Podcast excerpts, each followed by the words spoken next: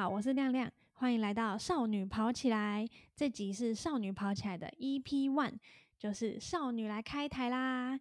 这一集的话呢，我会自我介绍一下自己的背景，怎么和铁人三项接触到的呢？还有为什么我的名称要这样子取？